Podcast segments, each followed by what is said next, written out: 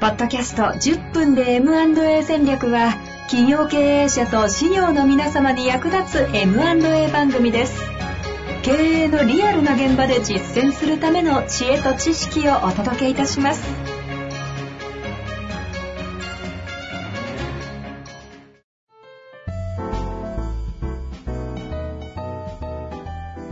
こんにちは、遠藤和樹です。白川正義の10分で M&A 戦略。白川さんよろしくお願いいたします。お願いします。さあ、ということで、今日も行きたいと思いますが、前回 M&A スキームの全体像ということえでえ、講義の MA っていうね、いわゆる株式譲渡的なうん売り買いの話もあったんですけど、うん資本提携とか、いわゆるジョイントベンチャーとか、そういったものも一つの MA と捉えられるんだぞというような話がええあったので、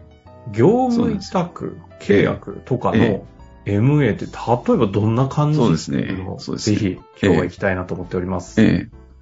あの、今もまさにあの、そういう事案が、あの、3件ぐらい同時に、ちょうどなんか、そういうのって重なるんで、不思議なもんでですね、あ進んでるんですけど。同じ形での。うん。へーで、も、今進んでるやつはまだどうなるかわかんないので、過去やはっいはたやつの中から、すごいわかりやすい話を一つすると、はいあの、飲食店をやっているご夫婦がいましたと。うん。うん。まあ割と、あの、50代前半ぐらいの、こだわったあの、イタリアンレストランをやってるっていうね、ほうほうほうが。いらっしゃって、で、あの、そこが、あえっ、と、まあ、事情があって、引っ越しをししちゃうので、二人とも、遠方に、もうそのお店を引き払うんだけれども、あの、かなり設備とかこだわってやったので、あの、引き継いでくれる人いませんかねっていうような、あの、税理士の先生はやっぱり、あの、の顧問先さんで、その方を通じてご相談をいただいたんですね。うーん。で、えっ、と、ご夫婦のお話聞いて面白かった、 面白かったというか、あの、お話聞きながら、それこそあの、案件化していかないといけないから、いろんなお話を聞くんですけど、えあの、話聞きながら、椅子から、あの、滑り落ちそうになったのが、あの、うん私、私たちはあの、趣味、趣味でやってるんですっていう話なんですね。うんいそのレストランを。ー、おー趣味でやってるってどういうことかっていうと、あの、営業時間とかがやたら短いし、は旅行に行きたくなったら店閉めて旅行に行くんですよ。ほう。うん。で、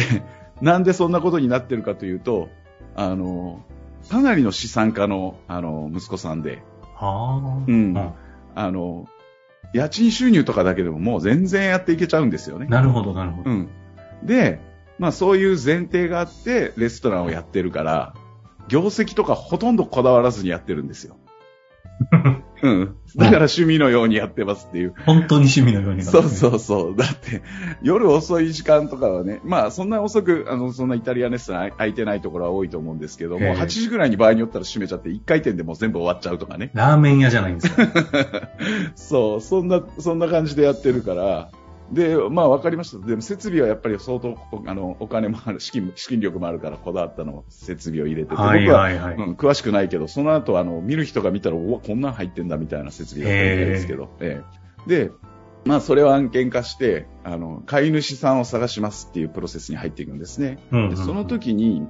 あの和食の複数店舗を展開している社長さんが非常にここに興味を持って、ほううん、でなんでかというと、まあそのまあ、ちょっと適切なそそうは表現してないですけど、まあ、いろんなその和食しかやってないけどいろんなもう少しあのレパートリジャンルーのバリエーションを増やした、うん、食っていうことに関してはもう少し幅広いあの展開をしたいんだっていう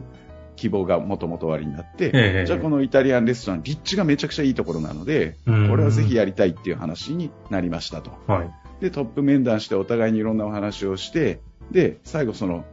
引っかかったのが金額なんですよ。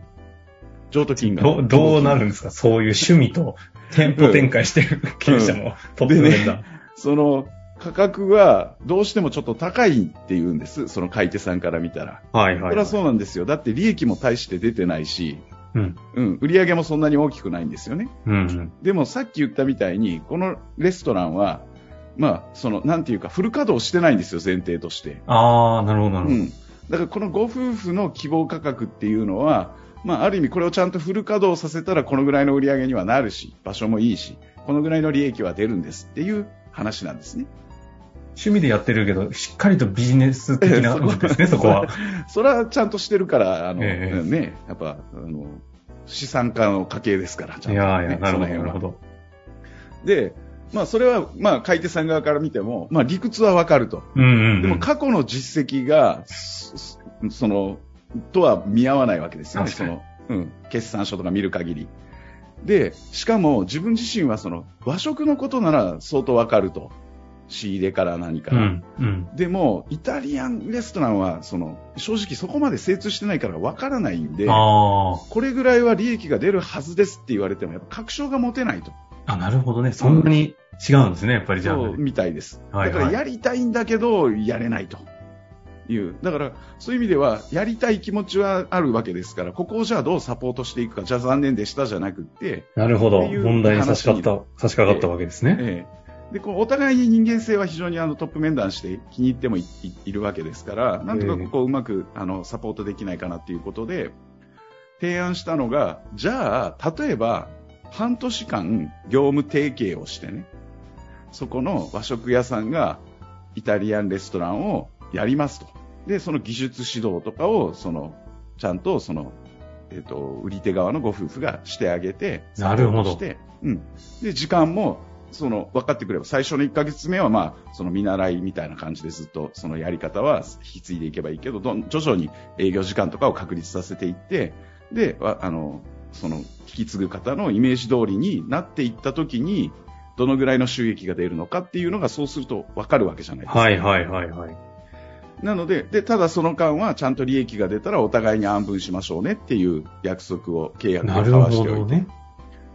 そうすれば、お互いにこう、状況がしっかり見えるので、で、半年後に、本当にこれ、まあ、半年か1年なのかっていう議論もいろいろあったんですけど、結局その時はもう、半年ぐらいで全然大丈夫、やれるっていうのがもう、この、見え手て。さん側の、うん、話だし、じゃあそれでやりましょうってやって、で、実際半年後に、ほぼほぼイメージ通りの、まあ、コロコロナがあってね、その後はまあちょっと大変だったんですけど、その前の話だったうんうんのうんで、時期的には。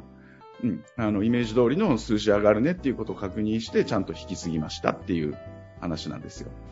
これその6ヶ月間のタイミング、間は、一旦その、要は技術指導、教育的なこととか、ええ利益はまあ分配しましょうっていうええ安分契約をして、えで、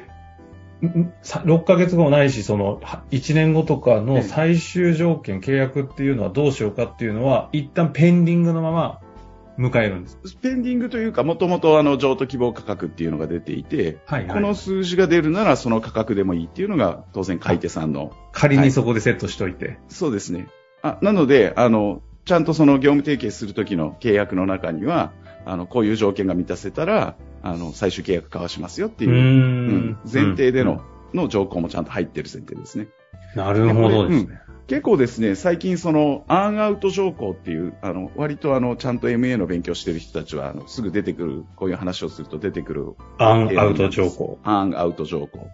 あの、アンアウト条項、え要は MA の、MA 取引の実行をして、その時に全部譲渡対価を払うんじゃなくて、イメージ的には例えば半分とかいう価格を1億円で譲渡ってなったら5000万まずお支払いしておいて、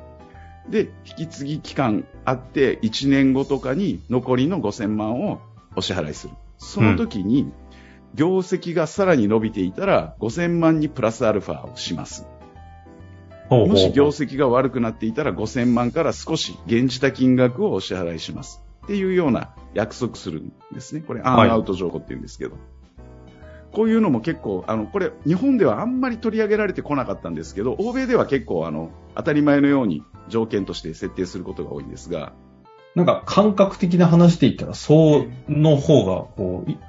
いろんなことが整理つきながら進み、ええ見えますよねと思います。そうです。ね。ただ大変そうだなと思いますけど。事業承継型の M&A って基本的にはあの社長さんがあのえ引き継いだ後すぐ離脱したいっていうケースは少ないんですよね。ああ、うんはいは後い。継者がいないから引き継ぎ手を探してるんであって、事業を辞めたいわけではないんですよ。なるほど。なので、引き継ぎ期間しっかり残っていただけるっていうのがあるんですけど、うん。その時に業績が良くなったら、さらに、あの、対価が大きくなるっていうインセンティブが働くと、引き継ぎも一生懸命頑張っていただきやすいじゃないですか。なるほどね。はいはいはい。なので、ある意味、そういう、あの、こういう承継型の M&A っていうのは、こういうアンアウト条項とかをうまく使うことで、あの、お売り手さん、買い手さんが非常にまあ、なんていうか、協力、目標設定を要はお互いにできるわけですから、協力しやすい状況が作れるっていうのもあるんですよね。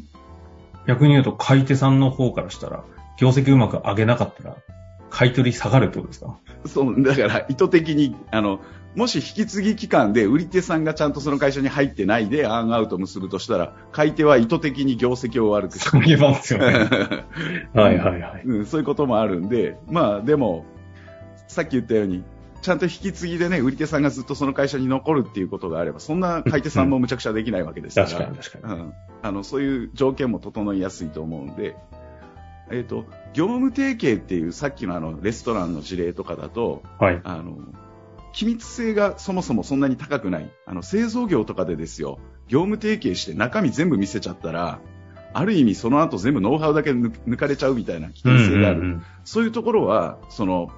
さっきみたいな業務提携みたいにあまりにも緩いところから始めちゃうと問題が大きくなる可能性があるんですね。はいはい。さっきの飲食店とかだからまだできたっていう話なんですよ。でそういう時はちゃんとあのもう少し進めてちゃんと資本を入れる100%買い取る形でその代わり最終的な買い取り価格の総額で挑戦するっていうアンアウトを入れるっていうのもそういったあーなるほどはい仕方にはなってくるっていうところですね。これはもう売り手買い手のその状況に応じた、そうですそうでとすにかく、え